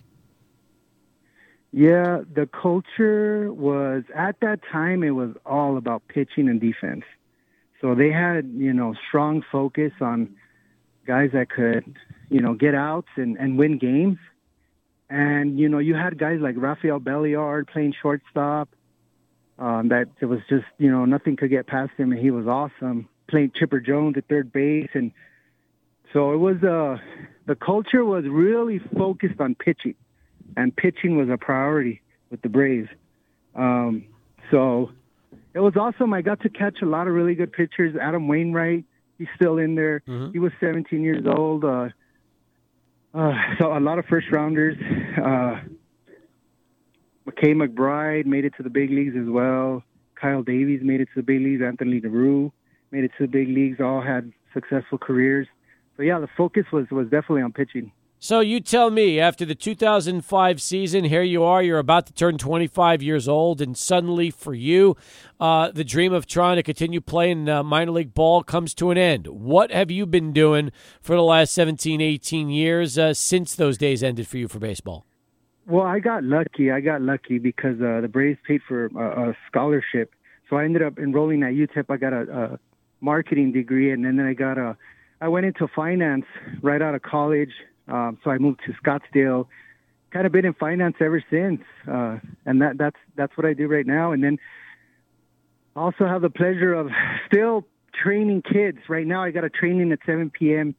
Uh, with the, one of my up and coming catchers. He's the next Ivan Rodriguez. He's got a cannon for an arm, and uh, he's got a, he's just got a good a natural act for just being a great catcher. And so he's he's 13 years old. Um, I introduced him to the scout of the Washington Nationals on Sunday when I had the Hall of Fame, and and uh, uh, Brandon Pimentel was was was drafted by uh, the the Washington Nationals scout Kevin Ham, and he was there. And I said, "Hey, Kevin, look, this guy's 13 years old. He's up and coming. He's going to do great, and uh, you got to keep an eye out for him."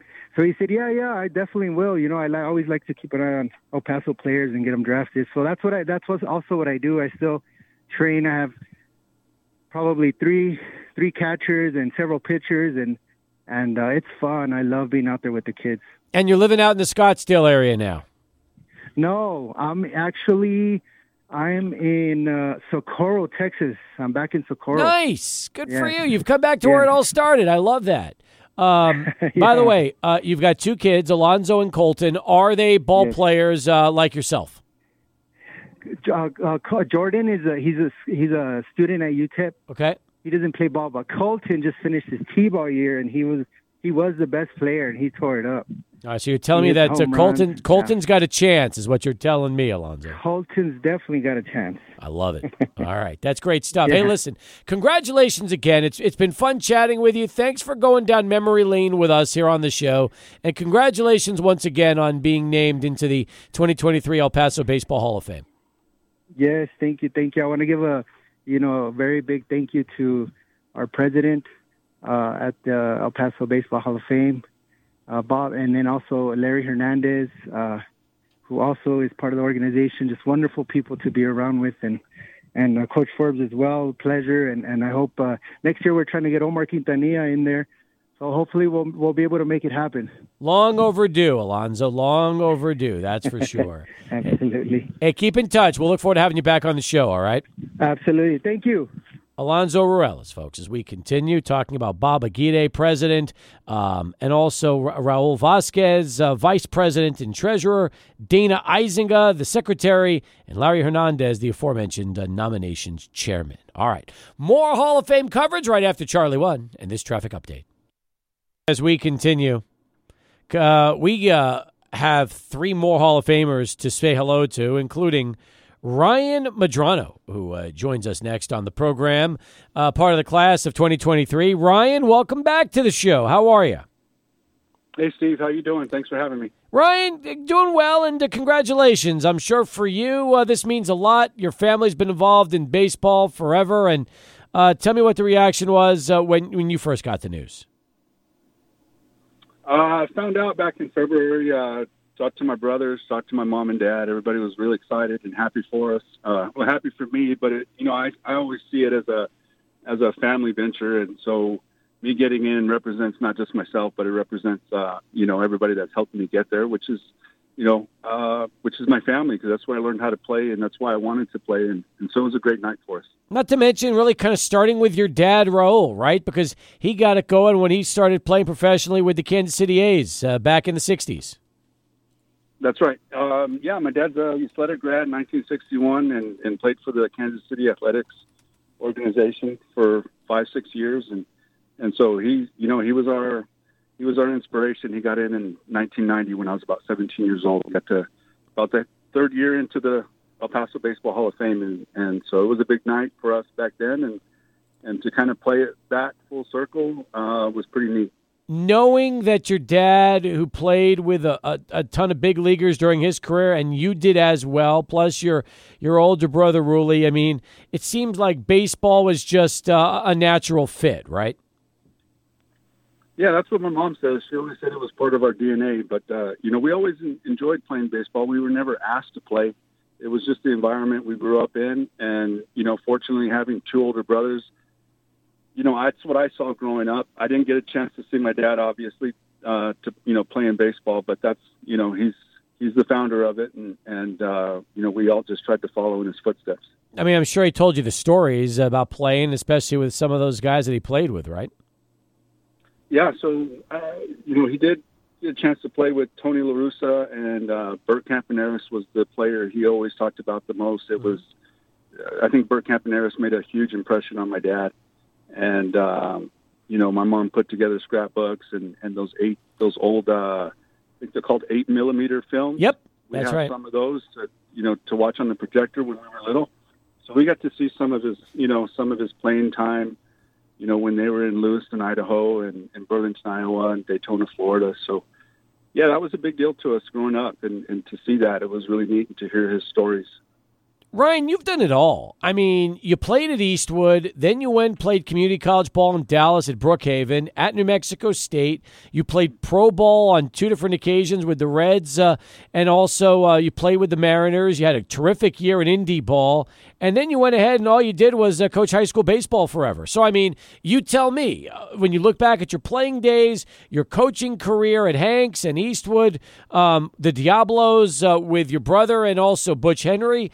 I mean, it's it, you. You are uh, even though you're younger than me. I would definitely call you a baseball lifer. Is is that fair?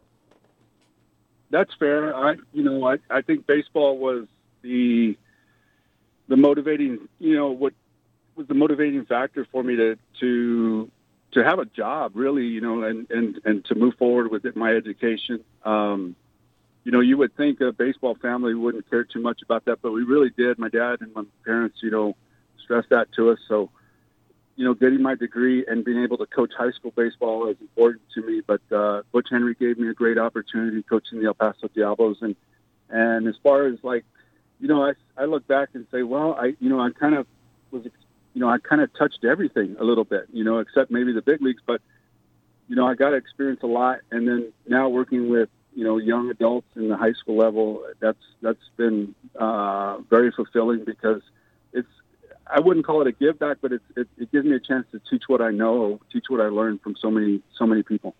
Ryan, speaking of fulfilling, I mean, your uh, career in the minors was probably one of those that was just really exciting for you at the time. But what was it like uh, being a part of that Diablos coaching staff and then kind of really bringing all that you learned uh, from your playing days and even, you know, your early coaching days here to El Paso uh, to, to show what you could do as a coach in front of this community?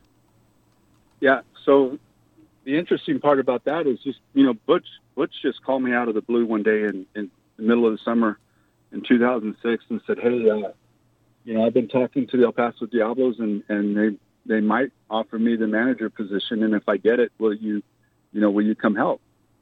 And I said, "Yeah, of course I would. I would, you know, chance of a lifetime." So, uh, you know, again, it was it was another opportunity to work with with somebody I've always you know, had a great relationship with and looked up to in, in Butch, and, and he's always been so kind to me.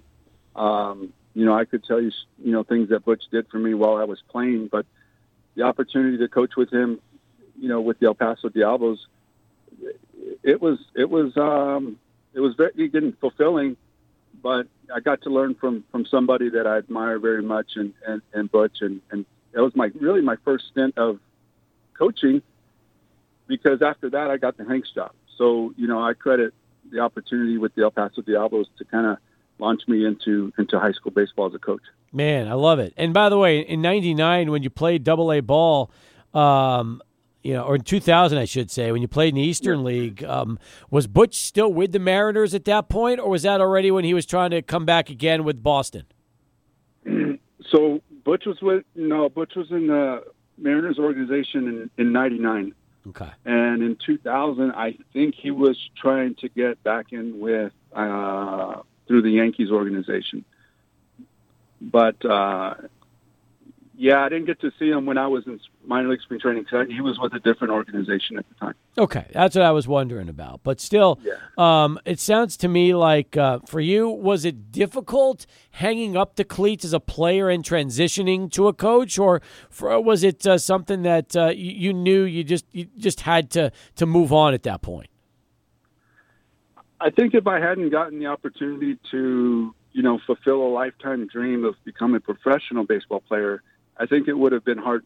You know, that would have been hard hanging up the shoes. But you know, I felt like it was time for me to move on um, after the 2000 season, and uh, you know, I, I was fortunate enough to have a bachelor's degree from UTEP before, you know, during the time I was playing baseball. So I was ready to start working and, and, and, and do something different. And I, I think I had gotten it out of my system.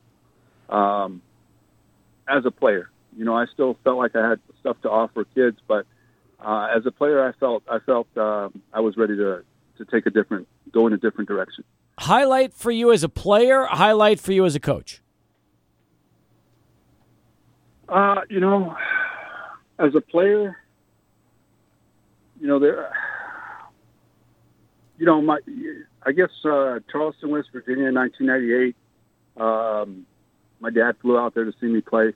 That was a big deal for me. I, you know, as far as a singular highlight in the game, uh, I'm sure there's something, but I'll always think back to when my when my family got a chance to see me play as a professional. As a coach, um, you know, coaching with my older brother, really, that was that was pretty neat. Um, coaching against him wasn't as neat, but it gave us a chance to, to be on the same field, you know, at the same time. Well, and I believe uh, it, it, really is is in the El Paso Baseball Hall of Fame as well, correct? Really, no. Um, right now, it's just my my dad and myself. You know, hopefully one day Ruly will be in as well. It, does Ruly deserve to get in? just kidding. I'm putting you in such a fun. Knowing your family the way I do and asking that question with a straight face without laughing is just truly one of my. I mean, listen, I've known, I've known Ruly forever, and that's why I had to throw that out there, and I'm and I'm hoping he's listening. Yeah, yeah, I hope so too. And and um, you know, we talk talk a lot about Ruly because he's you know he's um, you know who he is, and he, he's he's been coaching. He coached baseball for a long time, and he, he worked for for KDBC as a sportscaster, and that. Yep. Um, um, my older brother Ray lives in San Antonio, and and, and again, you know, growing up, uh, he was the first baseball player that I saw, you know, in person you know, because of you know the fact that I wasn't even born yet when my dad was playing. But uh, you know, Ray deserves a lot of credit as well. They're, I'm very very lucky to have you know Ray and Ruly in my life. No doubt. Ryan, listen, congratulations. I know how much it means to you, to the family. Well deserved, uh, both as a player and then as a coach here in town. And we just want to thank you for giving us a little time and, and talking uh, to us here and, and going back down memory lane on the show. I appreciate you, and, and if I can, can I can I say hello to my daughters Avery and Aubrey? Please go ahead. They're, they're listening. Hi Avery, hi Aubrey. How old are how, how old how old are your daughters?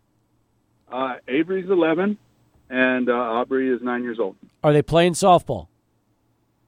Uh, no, they're not. But they played catch with me out front. They, you know, um, I don't force too much on them, but they're, they're they're very good in school, and that's that's what's important to me and my wife. Good stuff. Hey, I'm proud of you. Good job, Ryan. Congrats on everything. Way to say hi to the family, and uh, look forward to the seeing you here down the road. Okay, thanks for having me. Y'all have a good night.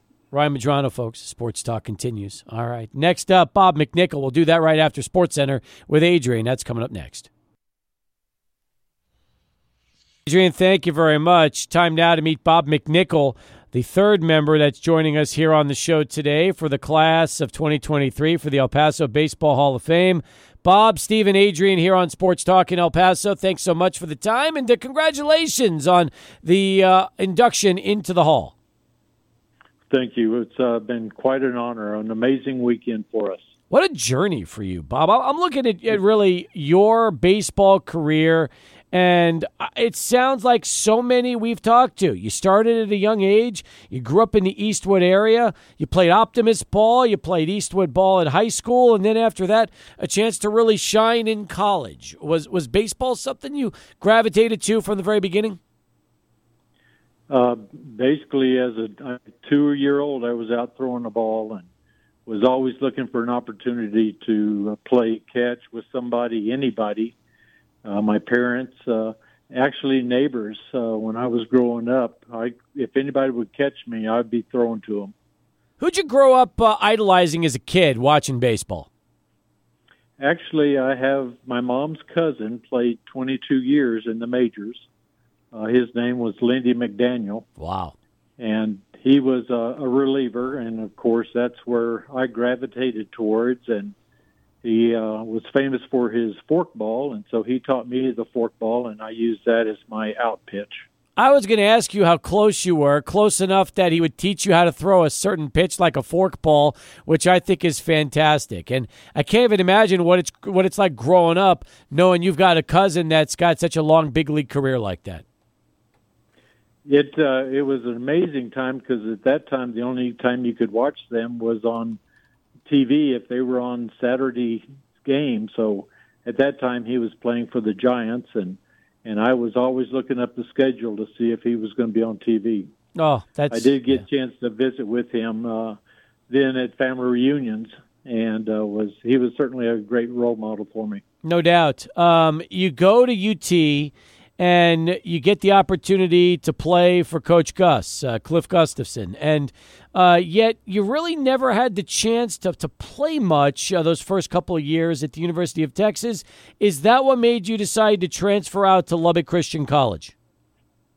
Actually, uh, of course, my freshman year there, uh, we won the national championship, so we had quite a bit of talent ahead of me. Uh, my sophomore year, I did get a chance to play in two games. Uh, we were later on in the season. We were playing Lubbock Christian. At that time, was a small school, and uh, Lubbock Christian beat us the first game, and then we turned around and beat them the second game. And I turned to uh, one of our, my teammates there in the dugout and said, "They're having as much fun playing the second game losing than they did the first." And so I said, I'm going to change schools and I'm going to go to Lubbock Christian. And so I transferred that next year.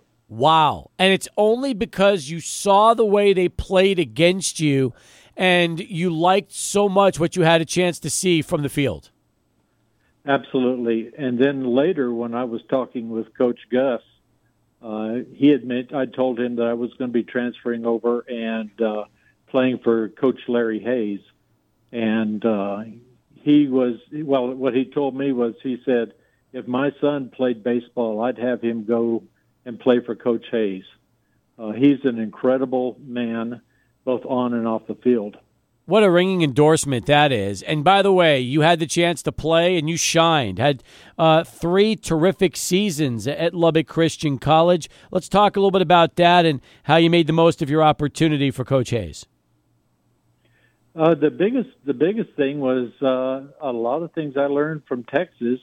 Uh, we had this this deep desire to win, and you went out to every game expecting to win, and uh, so you went with that mentality for every game, and that's the way it was at Lubbock Christian. We became my freshman year there. We had at one point seven freshmen on the field and nobody expected us to do anything, and we ended up going to the World Series for the first time in school history. And so it was a great, great experience with because we were all trying to figure out how we could play better together. You played there through 1979. Bob, did you have an opportunity to try to play pro ball after that? Uh, great question. Uh, I had visited with my, my coach, Hays, and uh, we had some discussions about whether I wanted to play pro ball or not. Uh, my my uh, final year there, the rookie salary was five hundred a month, uh, based on the contracts, and uh, the company that had offered me a job offered me one for a thousand a month, and that was uh, pretty much a decision maker for me because I was married and needed to start uh, taking care of the family. Man, that's uh, what a story that is. By the way, any it sounds to me like uh, no regrets on that one. Did you ever look back and, and wonder what could have been had you taken less money to keep playing ball? Always. you always wish, you know, I wonder what if. But uh, looking back on it now, I have been so blessed. Uh, I can't imagine having been any better than where I'm at now. Have you taught the fork ball to anybody else since your days retiring as a baseball player? Uh, I've worked with several uh, high school kids and junior high school. Uh, you know, it's a tough pitch, and so a lot of times their hands aren't big enough to to go completely around the ball, and so they struggle a little bit. But uh, you know, maybe they'll you know be able to pick it up and keep it going. I hope so. Bob, what's your best uh, takeaway really from your uh, from your playing career? Actually, it's and uh, it's it it goes like this. uh, in our locker room, we had this sign above our locker room that said, "Did you improve today?" And uh, we would always go out and try to to better ourselves. Well, it was back in uh, 1997. I was at work thinking about baseball, and that thought of that sign came back to me. And I asked myself, was I improving every day at work? And I couldn't say I was. I was just going to work and working. And then that night driving home, I asked that same question was I trying to improve my relationship with my wife? And I couldn't say that I had every day. And so I've made a commitment to every day try to improve my relationship with my wife, which now we've been married 46 years. And then that Sunday, it came the time to uh, ask myself about my relationship with my God.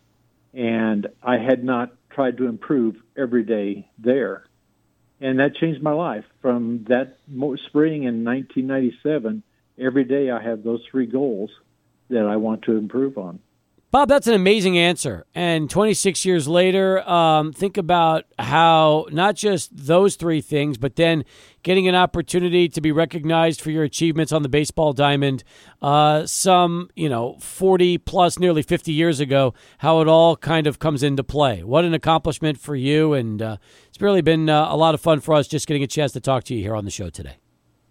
Well, I sure appreciate it. And uh, what a great group of people this uh, Paso Baseball Hall of Fame. I've just been so impressed and will uh, do what I can to encourage others to work hard so that they can achieve this as well. Love it. Bob, take care. Thanks again for the time. Thank you so much. Bob McNichol, folks, part of the class of 2023. Carlos Lascano will wrap us up during our final countdown. We'll meet him next and wrap up the three hour show. Sports Talk continues, 600 ESPN El Paso.